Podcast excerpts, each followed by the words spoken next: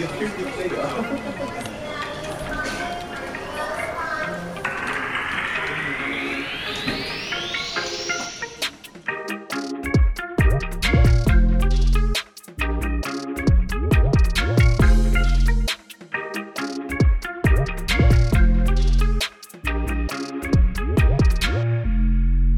Ahoj, dobrý den. Já jsem kariérová poradkyně Lucie Václavková. Já jsem odborová právnička Šárka Humphrey. Vítejte u dalšího dílu podcastu PayGap.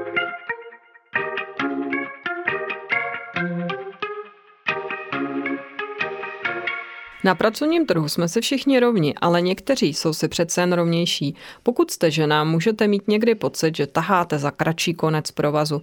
Co to vlastně znamená být ženou v práci a co můžeme dělat proto, aby se nám v pracovním životě lépe dařilo?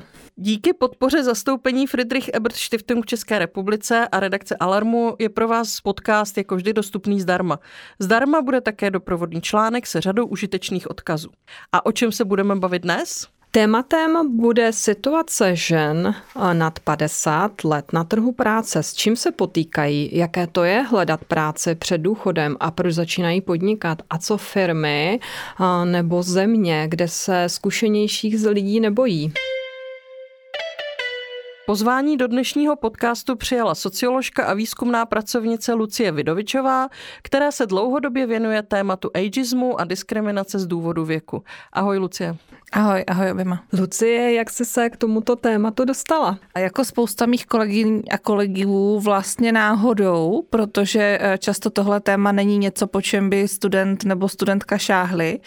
A zároveň tam hrála i velkou roli moje babička, s kterou jsem vyrůstala a která tak jako ve mně vložila nějaký jako nejen úctu ke stáří, ale to, že stáří může být vlastně asi hrozně hezký a, a že to je něco, co eh, stojí za to se tomu věnovat.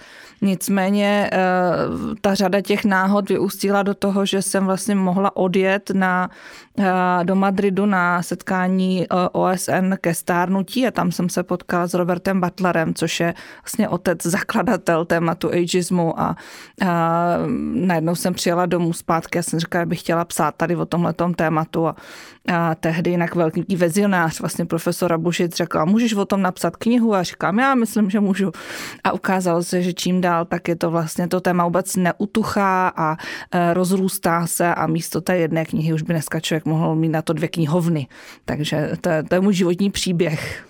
Tohle téma samozřejmě není zajímavé jenom akademicky. Dneska dojde jako vždycky řeč na různé perspektivy a zkušenosti. A mě by v tuhle tu chvíli zajímalo, jaké zkušenosti máš ty, Lucie, v rámci svého kariérového poradenství?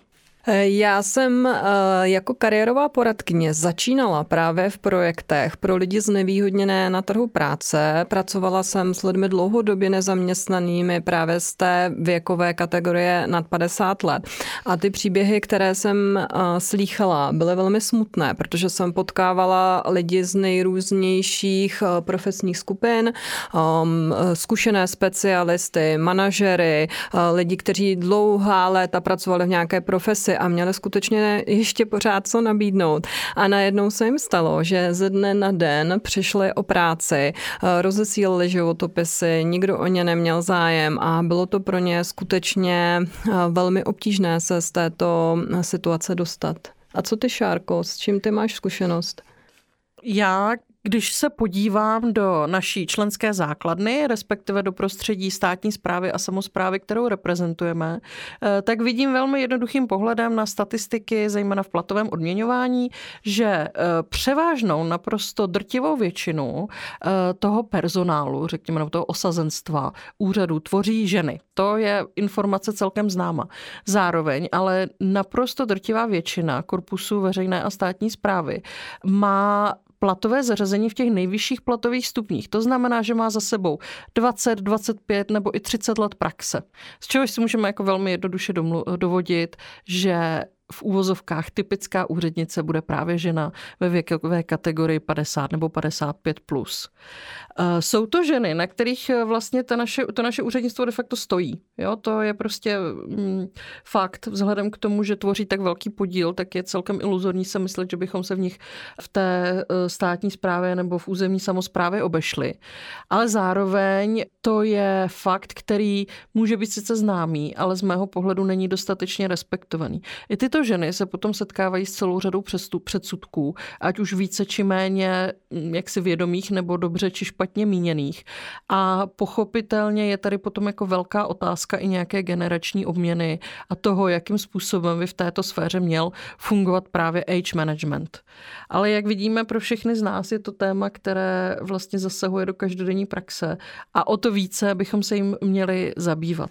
Já jsem se vlastně uvědomila, že úplně první moje setkání eh, s lidmi seniornějšími nad 50 a přesto těmi, kterým se dařilo udržet profesně aktivní, bylo v akademické sféře a ve školství, protože tam skutečně eh, tím, že tito lidé eh, v tomto věku měli ty vysoké pedagogicko-vědecké hodnosti a byly nějakými nositeli jiné zkušeností, znalostí, kontaktů v té akademické sféře, tak tam opravdu s tou padesátkou to neznamenal zlom v té jejich kariéře.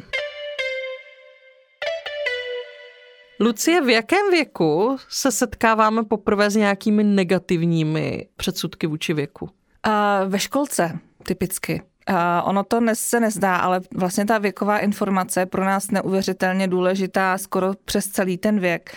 Ale když se zaměříme vyloženě na uh, negativní věkovou diskriminaci, tak uh, ten graf má tvar takové jako fajfky, jako je znak třeba logo Nike, kdy je to velmi vysoké kolem toho 18. roku věku a uh, pak je chviličku klid mezi tou třicítkou a zhruba padesátkou a od té padesátky to strmě roste nahoru. Pokud samozřejmě nejste žena, pak je to pro vás jako dvojnásobný problém eh, i v tom eh, jakoby produktivním období. Ale tam je eh, specifické to, že ten věk je téma, které, byť se o to 20 let snažíme, já jsem přesně ta, která teda 20 let pracuje v té akademické sféře, teď jsem dostala krásnou plaketu za to. A ještě se, pardon, přerušuju se, moje ADHD se bude projevovat rozhovorem durch, ale ten vlastně, když jste mě oslovili tady do toho podcastu, tak já jsem se asi na 20 minut zarazila a říkala jsem si, jestli náhodou nejsem nejstarší ženou na pracovišti.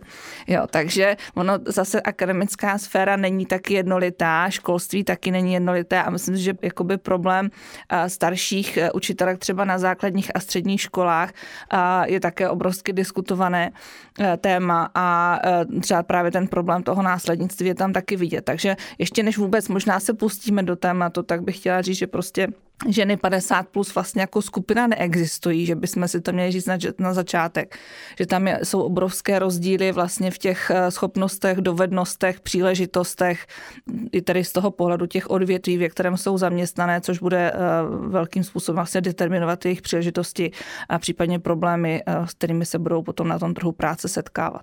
Jak se liší situace žen na trhu práce od mužů? Protože ty už to tady naznačovala, že když jsem žena, je to ještě horší. Tak eh, v čem jsou ty hlavní rozdíly? Já několik máme času samozřejmě, protože tohle to je na obrovsky dlouhou debatu. Nicméně eh, z nějakého záhadného důvodu ty dovednosti, které ženy získávají třeba v průběhu mateřství nebo jiných pečovatelských eh, rolí, tak nejsou ceněné jako, jako nějaký vklad do toho trhu práce. Takže tam je několika násobné postižení už v tom, že ženy vážeme jakoby s těmi pečovatelskými rolemi, že nám vypadávají takzvaně z toho trhu práce, že jsou potom jako do něho obtížně eh, je vracíme. A to trvá právě, dejme tomu třeba do těch 40, eh, 45 let, zvlášť teda, když máme ty děti později, takže vlastně se vracíme jakoby plnou parou teďka.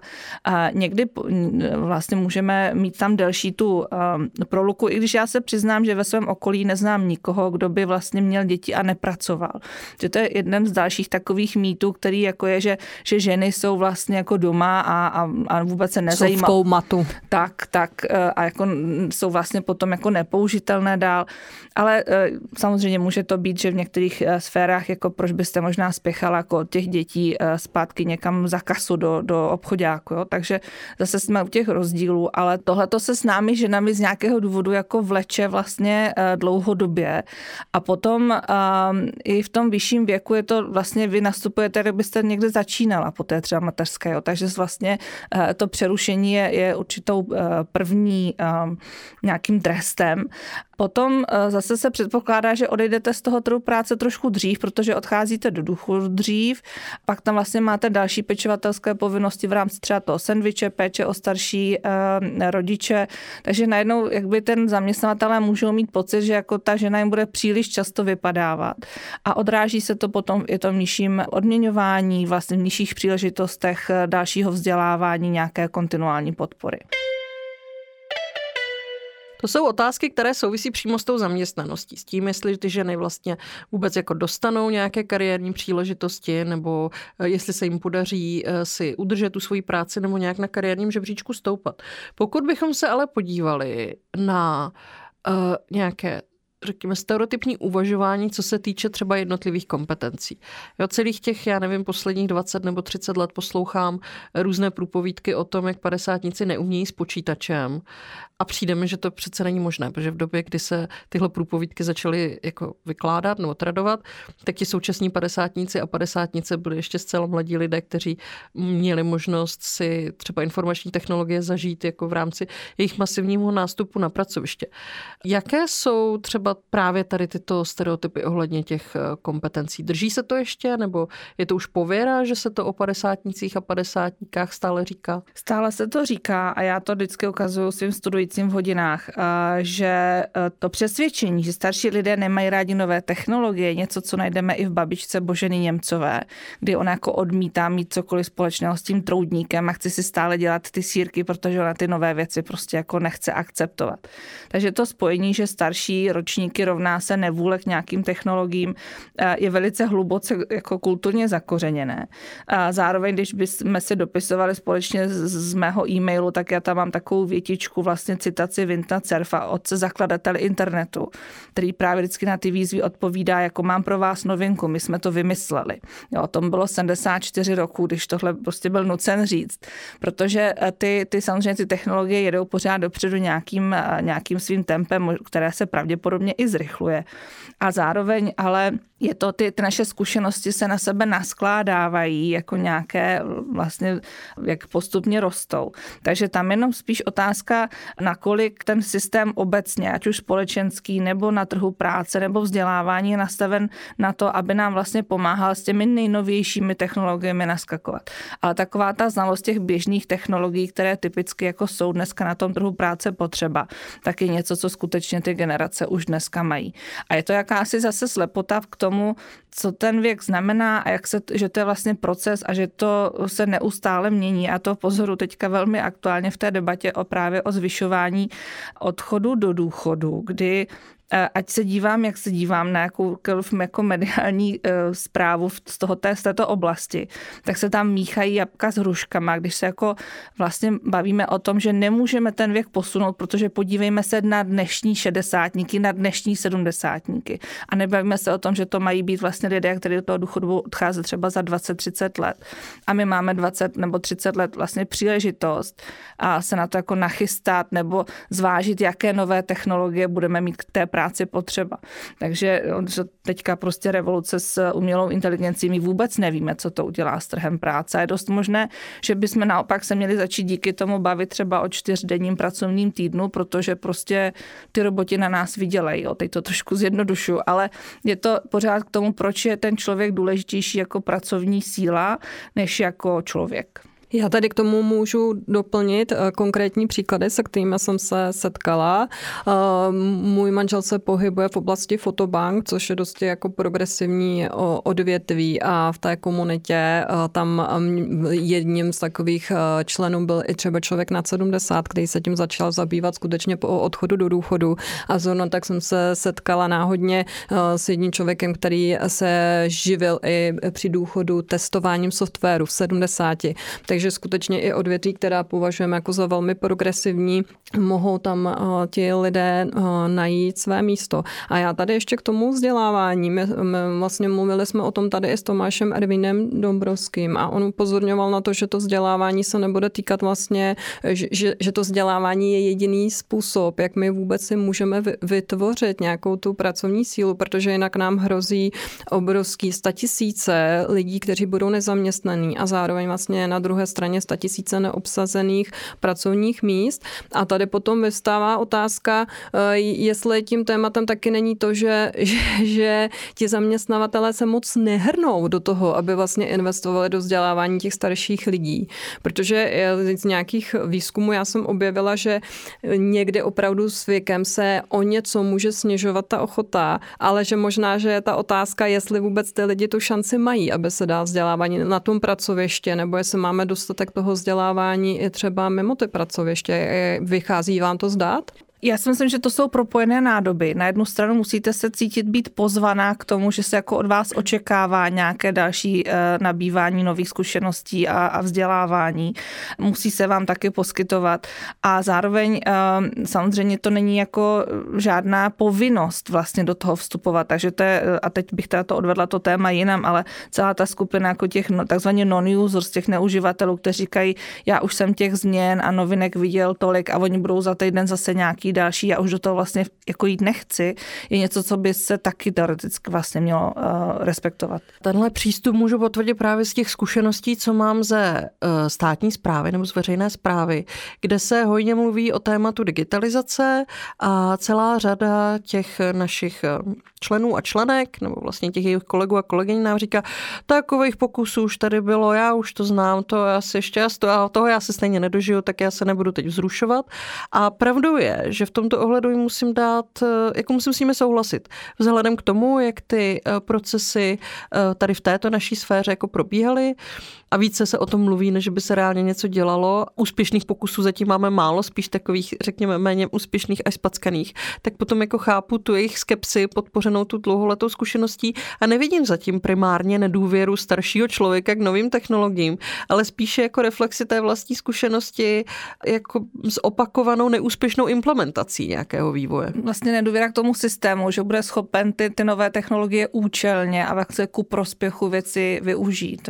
A jako takovou bombonek eh, vždycky přidávám tu zkušenost. My jsme měli nádherný projekt eh, vlastně eh, tak jako mm, zkusit humanoidního robota vytvořit tak, aby byl více věku přátelský, takže to age-friendly přístup. Byl to skvělý projekt a na začátku vlastně jedna z, z recepčních v tom seniorském centru, kde robot měl právě působit, tak byla taková velmi skeptická na ta, na ta setkávání. Chodila vždycky, měla tak ruce jako založené na prsou, ten typický jako body talk, to, tohle to tady nechceme. Um, no a pak, když jsme to spustili, tak se tak jako rozesmála a pochopila, že teda robot její místo jen tak jako rychle nevezme. A my jsme nakonec museli zaměstnat další kolegyni, která vlastně stála za tím robotem a obsluhovala ho. Takže místo toho, aby robot jako od to místo připravil člověka, tak naopak vytvořil nové pracovní místo, které ovládalo toho robota jako loutko, loutko herec. A bylo to, jako bylo to skvělé, všichni jsme se něco naučili a bylo to právě na tom, uh, jsem viděla, jak nádherně vlastně spousta těch zejména starších dám, eh, které se tohle toho účastnily, byly na, absolutně jako nadšené, protože od mládí četli prostě sci-fi a teď ta jedna paní prostě říká, konečně to vidím jako naživo a ono to fakt funguje a potom, když jsme jako je učili, jak se to vlastně celý programuje, jak se tam vkládají ty obsahy, tak to byly jaký ty cool babičky, co prostě umí programovat robota a e, hrozně jim to dodalo sebevědomí a bylo vidět, že to najednou jako je to někam posunulo a byla to jenom taková blbost, prostě je vzít a ukázat jim, že jako trošku si s nimi, jako nechat si je s tím pohrát, jo. Že nechce to možná moc e, těch e, investic a už to může začít fungovat. Nepotkává se nám tady náhodou i to, že v Česku není úplně ženám v oblasti IT a digitalizace zaslíbená, že tady ty projekty na podporu žen jsou záležitostí nějakých třeba posledních zhruba pěti let. A i u těch mladších ročníků máme hodně dlouhou cestu před sebou, na tož vlastně mm, u těch, co už mají těch zkušeností víc. No ale tak vydali jsme se na tu cestu, buďme optimisté, že se aspoň něco stalo ono se to taky stát nemuselo, takže to, já si myslím, že už to jako může být nějaký začátek, doufejme, laviny, eh, kdy, kdy zase um, ta změna prostě přijít musí, že jo, to je dlouhodobě jako neudržitelné. A na druhou stranu jste mě připomněla je další důležitý eh, z mýho pohledu bod a to je to, že eh, nepředpokládejme, že mladé generace umí s technologiemi. Oni jsou uživatelé, oni nemají to vnitřní porozumění, které vlastně z nějakého důvodu, jako chceme od těch seniorů, jo. my chceme, aby oni to pochopili a nestačí nám, aby byli právě ty jako users. A na to, aby byli users, tak ty technologie by také měly být zase věku přátelské. Mělo by jim to dávat smysl a mělo by to být tak, že to prostě bude chápat tu vysouchající se kůži eh, a že to, ty obrazovky třeba budou ovládat právě, i když máte už nějaký lehký třás. Jo. Takže to je, zase se bavíme o, tém, o tom uh, vzájemně se posilujícím kruhu. Když to bude pro ně jednodušší a bude to dávat smysl, oni nebudou mít problém s tím vlastně do toho vstoupit. Dobře, ale od eh, práce budoucnosti se vraťme někam na eh, současný pracovní trh a naši současnou společnost. Eh, kromě IT nebo nedůvěry vůči IT, tady máme ještě celou řadu dalších předsudků u lidí ve věku 50 plus a zejména u žen. Co třeba taková otázka zdraví? No, je to těžký. Nevím, co ode mě chceš slyšet, protože samozřejmě je zároveň stejně neoddiskutovatelným faktem, že naše zdraví se mění. Zároveň uh, zdraví je výsledek nějakého celoživotního procesu, to znamená, tam se kumulují jak zvýhodnění, tak znevýhodnění.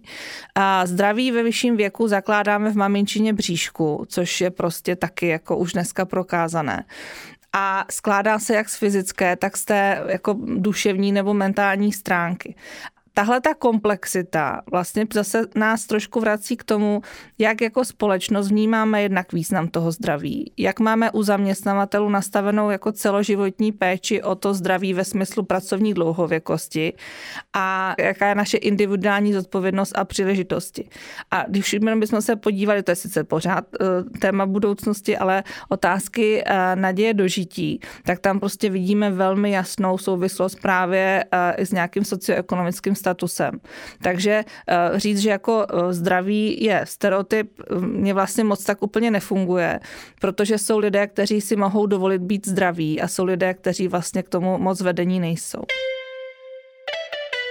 Jsme při přípravě tohoto podcastu chvilku s Ludskou mysleli, že nebude tentokrát právní okénko, ale naše posluchačstvo by mi to zřejmě neodpustilo, kdyby ho vynechala a teď je pro něj ideální okamžik. Eh, já bych připomněla, že máme nějaký zákonný zákaz diskriminace a to z různých důvodů, mezi které mimo jiné patří věk, zdravotní stav, pečovatelské či jiné rodinné povinnosti a samozřejmě i zakázané i diskriminace z důvodu pohlaví.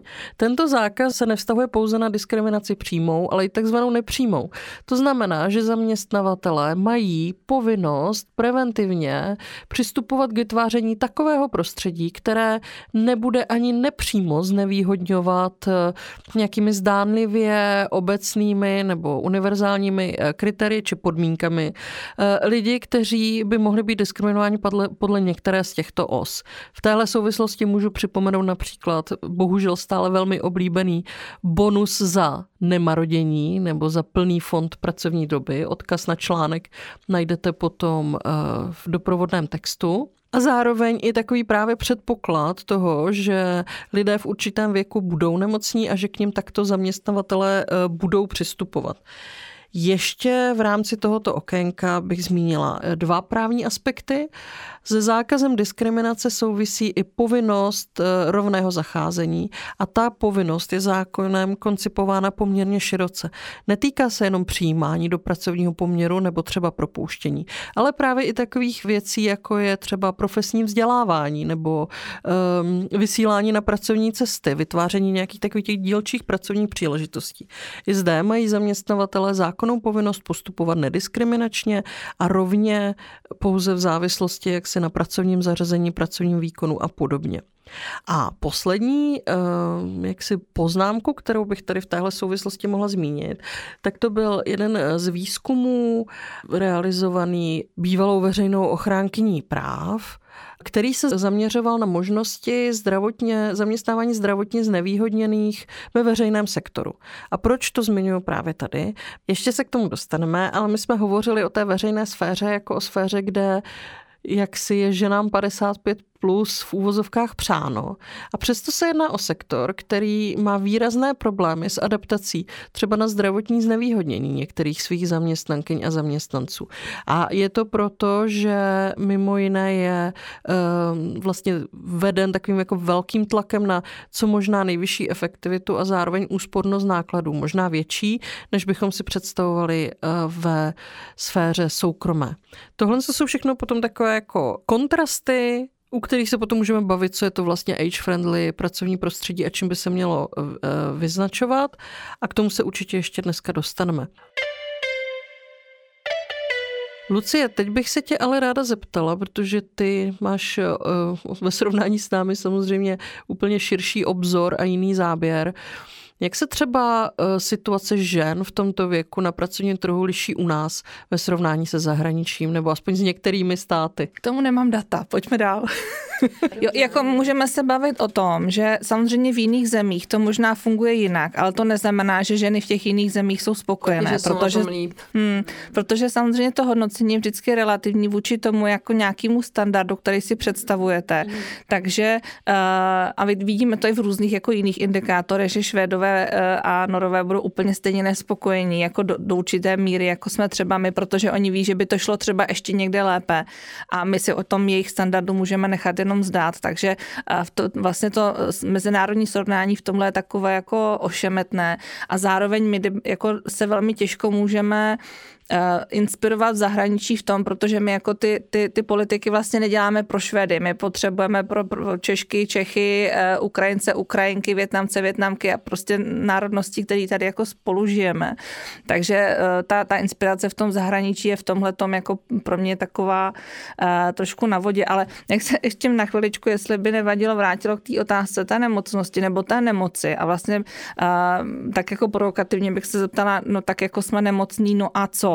Jo? A mě, pro mě je to hrozně důležitá totiž otázka v tom, a já si vím, že jsem v tom někdy až hysterická, ale vlastně to pojetí toho člověka jako té pouhé pracovní síly, která jako by teda, nebo vlastně stroje, jo? neonemocní, nezadrhne se, doma ho nenaštve manžel, prostě děcka jsou cajk a to jako to je ten ideál. Je pořád motivovaný, spokojený a výkonný. Má vždycky čas a nikdy nechybí. Přesně tyhle ty body. A vlastně dětský psychologové o tom už dlouhou dobu mluví, že dítě je vzdělávatel jenom na úrovni svého emocionálního vývoje, nikoli v intelektuálního. A mám pocit, že tady to platí velmi podobně. Ten člověk je prostě komplexní bytost, má nějaké zaměstnání, které ho přesně může motivovat nebo naopak vysávat, pak má nějakou rodinu, pak má nějaké sociální sítě a pak má nějaké tělo a ty věci fungují velmi těsně jako dohromady. Takže a vlastně vy, když si berete toho zaměstnance, tak si ho berete s celým tímhletím balíčkem.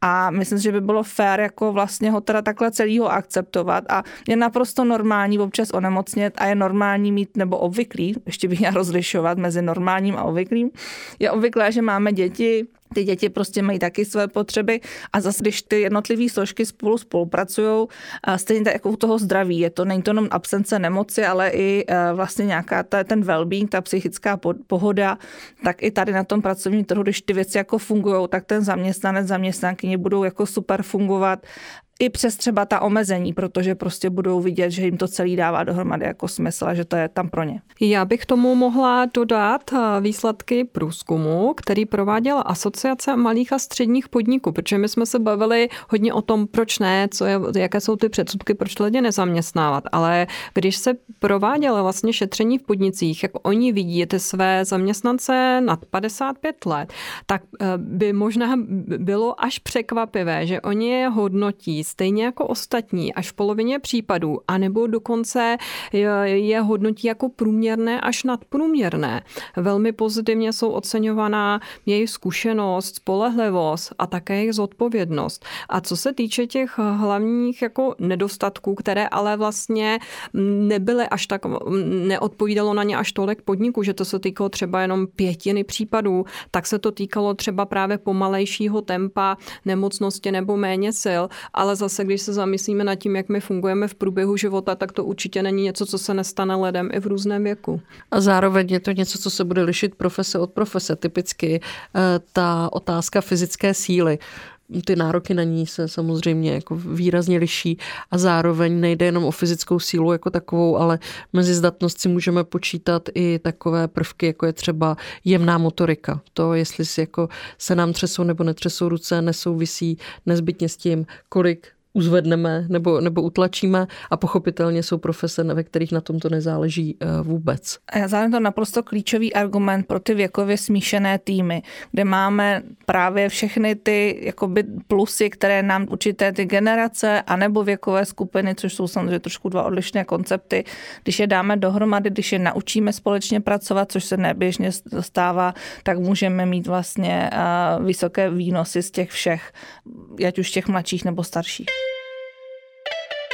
Věkově smíšené týmy jsou jedním ze skvělých příkladů, jak začlenit přirozeným způsobem zkušené zaměstnance a využít jejich silné stránky. Jaká jsou další opatření? Role toho věku na trhu práce začíná, nebo už jsme hodně se bavili o tom vzdělávání, ale pak to jde i přes to vlastně přijímání do zaměstnání, nějaký ten onboarding, nebo jak nevím, jak by česky se to označilo, prostě na chystání toho zaměstnance, zaměstnankyně do práce, až eh, po to provázení tou prací a odcházení. A všechny tyhle ty věci by měly být vlastně věkově informované. A tím nemyslíme ve smyslu toho, že eh, jsou uspůsobeny jenom pro staršího člověka, věka, ale že právě vnímáme, že to, že každý ten věk může sebou nést nějaká specifika a my se snažíme uvědomit a vlastně do, do těch možností toho zaměstnance nebo zaměstnankyně zapracovat. A pracovat s nimi, počítat s nimi dopředu. A, takže ta, ta, ten věkový mainstreaming, který třeba známe, to je odvozené samozřejmě z genderového mainstreamingu, který je mnohem známější, ale velmi, pravdě, velmi podobně můžeme pracovat i s tím věkem, jako jakou roli nám hraje ten věk na těch různých vlastně vlastně segment toho výkonu práce. Z výzkumu, který jsme dělali, tak vlastně dlouhodobě vyplývá, že lidé si vnímají, lidé vnímají, že ten věk na trhu práce hraje velkou roli, stále rostoucí. A většinou ji ale nevnímají právě pozitivně. Mají pocit, že za ten svůj věk jsou vlastně diskriminováni. A to prisma, ať už to věkového mainstreamingu nebo právě věku přátelského třeba pracovního místa nebo pracoviště, je to přijímání věku jako důležité charakter charakteristiky, kterou nebudeme zametat nikde pod kobereček, ale kterou naopak budeme teda nějakým způsobem oslavovat a uh, vlastně brát si z tohoto pozitivní právě třeba v tom smyslu, že máme ty věkově heterogenní týmy, nebo v tom smyslu, že máme i uh, smysluplný vlastně třeba program odcházení z toho pracovního trhu, že máme nějaké částečné úvazky, že máme sdílená pracovní místa, a že máme možnost, to je třeba velké téma pro nás jako pro univerzitu, vlastně jak pracovat s profesory a profesorkami, kteří vlastně mohou pracovat do vysokého věku, ale zároveň vlastně můžou být svým způsobem jakýmsi nákladem pro to pracoviště. A třeba ten výkon už jako není takový, jako býval a teď to bývá takové jako chození po špičkách kolem těchto těch pracovníků. A mně se velmi líbil přístup právě třeba Dublinské městské univerzity, kde oni mají nachystaný vyloženě program, že ten člověk jakoby teda Eh, skončí oficiálně to zaměstnání na univerzitě, ale zůstává vlastně velmi intenzivně zapojen jako dobrovolník. Mají tam takovou profesorskou lounge, kde jsou vlastně stoly, kde jsou křesílka, kde se očekává, že ti lidé budou chodit a že za ním budou chodit vlastně mladší kolegové nebo studenti, studentky. Eh, oni budou dál pomáhat třeba s nějakou vědeckou prací a mají tam to své místo a jsou tam očekávání a to jim vlastně pomáhá eh, jako mít tu možnost zůstat zapojen, nestrát, ta univerzita nestrácí to know-how, které eh, se tam akumulovalo, ale přitom se z toho dá jakoby postupně vlastně odcházet a není to to, jak jste už zmiňovala na začátku, jakoby ze dne na den, jo? že jako dneska jsem profesor a ráno už nejsem nic ani zahrádkář. Což je například princip, který zná eh, zákon o státní službě, který jako jednoznačně říká, že na Silvestra toho roku, kdy je máme 70, tak zkrátka státní služba skončí.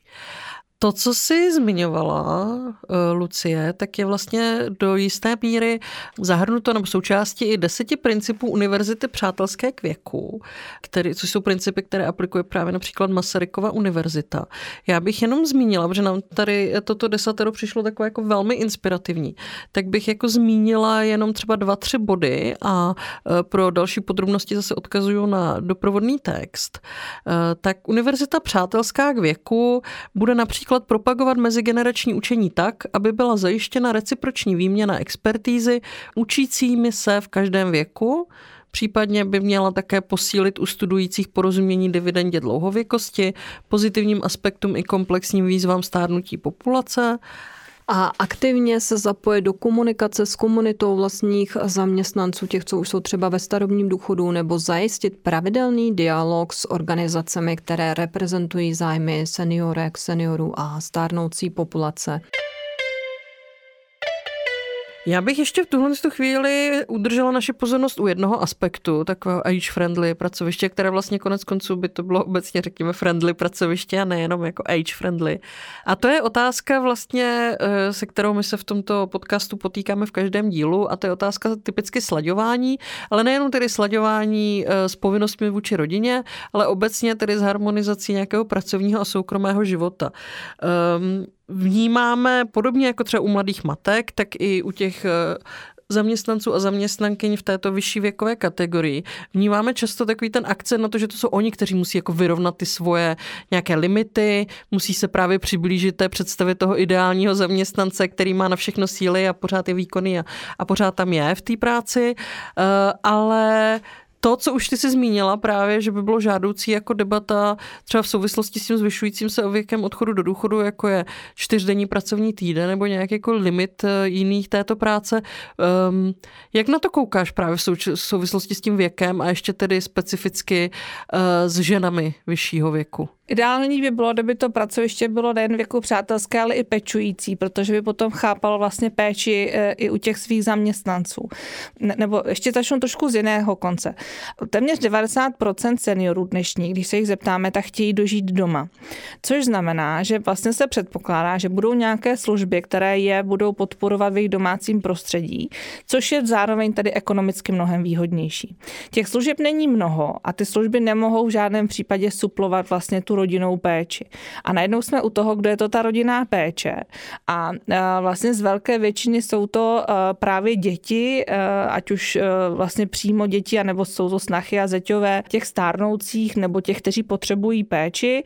Dneska už vidíme i narůstající podíl vlastně vnuků, vnoučat, kteří se na té péči podílí. A to samozřejmě, tam je to trošku specifičtější oproti té péči u malých dětí, která má jakoby poměrně jasnou tu trajektorii. To dítě dítě vám jako roste a vy víte, jak, budete, jak bude procházet těmi institucemi, byť teda, není to dnešní téma, ale samozřejmě, když škola začíná v sedm nebo v osm, to je prostě naprosto šílené eh, z pohledu té pečující matky i z toho dítěte konce konců, ale prostě ta, ta jako je tam nějaký, nějaký, nějaký jasný jízdní řád, jak tohle bude probíhat. U toho seniora nebo seniorky vlastně tohle vůbec nevíte, takže vy nevíte, jestli odpadáváte z toho trhu práce jako na 14 dní, nebo třeba na 3 nebo na 10 let.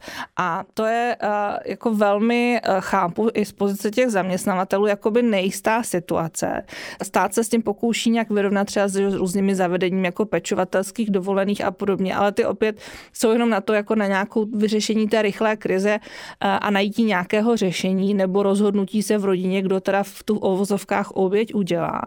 Ale není to vůbec jako jednoduché, jak to vyřešit, aniž by tam byla teda velká flexibilita právě na straně těch zaměstnavatelů, kteří pochopí, že prostě jako teď se úplně není jasný, jak to vlastně bude třeba do budoucna fungovat, jak dlouho to bude trvat. Děkuju. Mně přijde právě tady uh, toto jako velmi důležité téma i z právnického pohledu. Eh, konec konců právě situaci neformálně pečujících s akcentem právě na eh, neformálně pečující ženy, které se starají o své rodiče, prarodiče, případně o rodiče svého partnera, což je taky poměrně čistý model, jsem si vybrala jako zaměření svého příspěvku do připravovaného druhého dílu sborníku Mužské právo. A to právě proto, že ve srovnání třeba s právní úpravou postavení právě rodičů těch nejmenších dětí je tady ve vztahu zejména k zachování práce, v podstatě neexistující míra garance. Ve chvíli, kdy vy zkrátka nestíháte už pracovat, potřebujete pečovat a zároveň už víte, že ta péče jednoho dne prostě skončí, i byť nevíte kdy.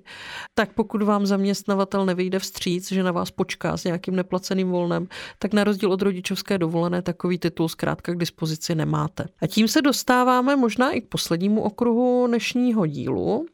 A to je otázka změny, ať už dobrovolné, či spíše nedobrovolné, práce právě ve věku 50 nebo 55 plus. Lucko, ty máš s tímto bohaté zkušenosti ze svého eh, kariérového poradenství. Co se z tvého pohledu osvědčilo nebo funguje právě pro ženy v tomhle věku, když si musí hledat novou práci? Myslím si, že tady je to taková vlastně kombinace různých věcí a různých forem podpory. Když se na to podívám z hlediska nějaké podpory, ať už ze strany třeba států, neziskového sektoru, tak určitě e, je, vhodná nějaká poradenská, poradenská podpora, protože dost často, když někdo někde pracoval celý život, najednou tu práci přišel, tak skutečně potřebuje osvěžit ty své kompetence, jak si udělat životopis, jak se dneska vůbec práce hledá. To se velmi změnilo, zase tam vstupují do toho moderní technologie. Pak je tady ale určitě podpora i v oblasti té zvýšení kvalifikace nebo rekvalifikace do jiného sektoru. A to je vlastně aktuální i vzhledem k tomu, že se bavíme o tom, že jsou sektory, kde nevydržíte celý život, že potřebujete jít eh, někam, někam jinam. Eh, pak se tady někdy mluví, já jsem měla i zkušenost třeba s programy, které pomáhaly lidem nastartovat eh, vlastní podnikání, což zase vyžaduje úplně jiné kompetence, než když jste zaměstnanec. A tady potom je dobré říct, což jako hodnotím velmi jako pozitivně, že tady je podpora jak na úřadech práce, i když musím říct, že podle mých zkušeností se ta situace na různých úřadech práce velmi, velmi liší, že někde ta informačně poradenská střediska dělají velmi dobrou práci, někde ta zkušenost těch mých klientů nebyla dobrá, to musím říct úplně otevřeně. Často a máme... z nedostatku kapacity vlastně. Ano, ano, z nedostatku kapacity, ale naštěstí zároveň se tady jako rozvíjí jako celkem slušná i nabídka ze strany třeba neziskového sektoru, které vlastně nabízejí celou řadu programů v této oblasti.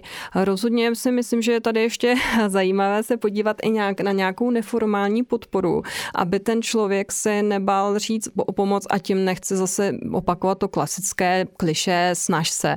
Jo, ale um, když my se dostáváme do situace, že třeba um, máme nějaké deficity v oblasti využívání těch moderních technologií, já jsem se setkala úplně s nádhernýma příkladama, kdy třeba děti uh, pomáhaly s využitím vlastních sociálních sítí, vlastních komunit nebo nějakého vlastního networku, hledat práci svým rodičům.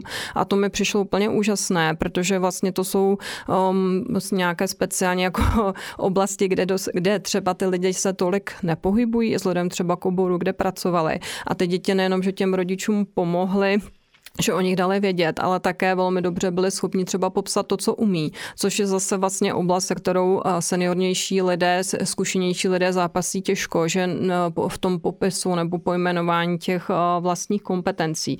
Takže eh, to mi vlastně tady přijde, tohle byly takové nějaké příklady dobré praxe a ještě bych zmínila pak i oblast vlastně těch zaměstnavatelů, kde jsem vlastně na jednom setkání slyšela vystoupení jedné manažerky, manažerky z EK, kde oni popisovali, co to všechno ale obnášelo, když chtěli na, eh, přilákat tuhle cílovou skupinu, eh, ať už je vytvořili speciální náborový web pro lidi nad 50, že museli ale zároveň vzdělat nejenom rekrutery, ale i manažery eh, na pracovištích a třeba i nabídnout právě nižší úvazky aby tuhle tu, tuto skupinu oslovili a udrželi, protože sam, už tam třeba jsou nějaké jako nároky na to, aby ten člověk tu práci zvládnul. Takže to pro mě jsou takové zajímavé příklady z těch různých oblastí, jak můžeme podpořit ty lidi, anebo jak oni sami můžou tu podporu vyhledávat.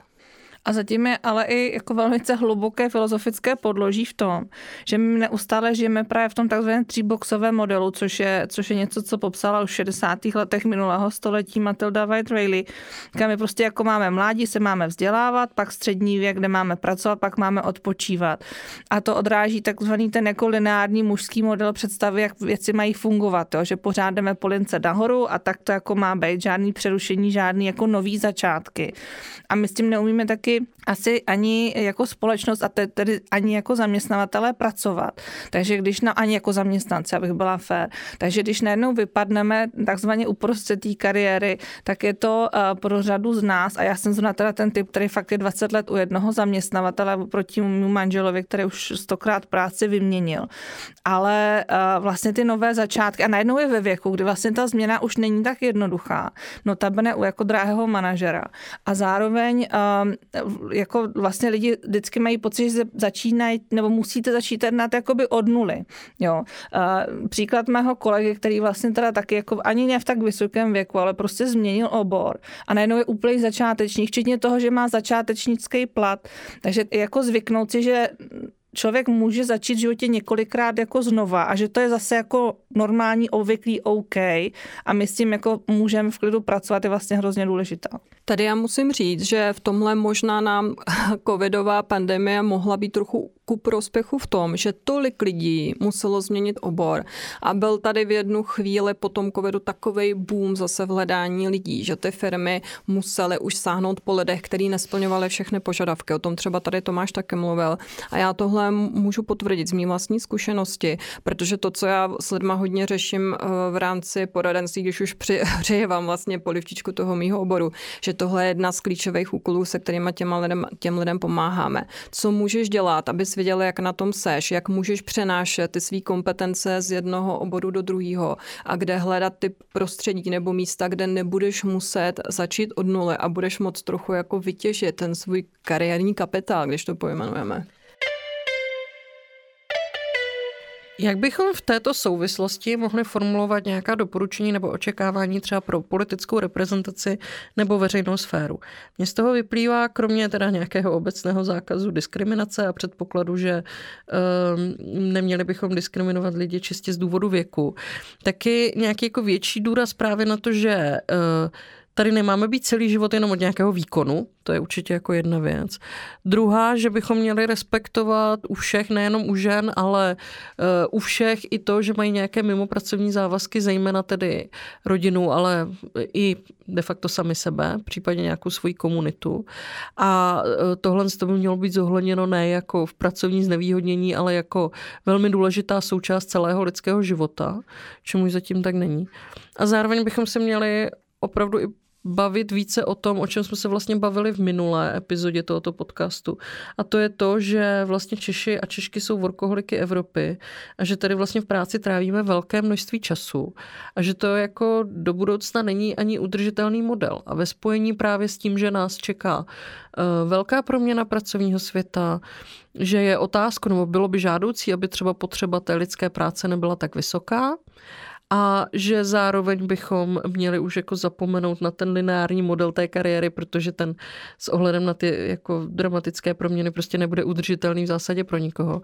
Tak to jako klade asi velké nároky na tu veřejnou debatu a pochopitelně tato veřejná debata sice nebude mít možná nějaký vliv na současné ženy ve věku 50 nebo 55 plus, mm, ale třeba na nás nebo na ženy mladší, než jsme my, už eh, by nějaký jako vliv mít mohla.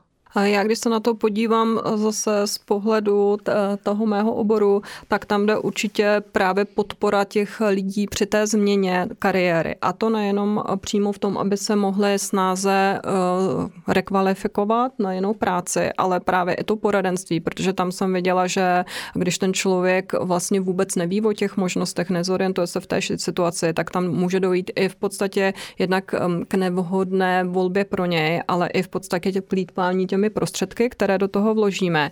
A zároveň je tam ale i důležitá finanční podpora těch lidí během tohoto procesu, protože my si musíme uvědomit, že ta rekvalifikace může i třeba nějakou dobu trvat a ten člověk musí mít po tu dobu z čeho žít. A co k tomu řekneš ty, Lucie? Já jenom pozitivně kvituju, že jak sleduju vlastně debaty na ministerstvu práce a sociálních věcí, že tam je uvědomění tohoto jako velmi důležité, že tam, eh, že ty podpora těch rekvalifikací, to nové vzdělávání hledají se cesty jak do toho, ale zároveň vidím, že budou jako se rozjíždět relativně pomalu a že je to vlastně velká, uh, velká energie, která se musí jako stát, aby se celý ten systém nějak pohnul a nevím, jestli to bude úspěšné nakonec, ale snaha je.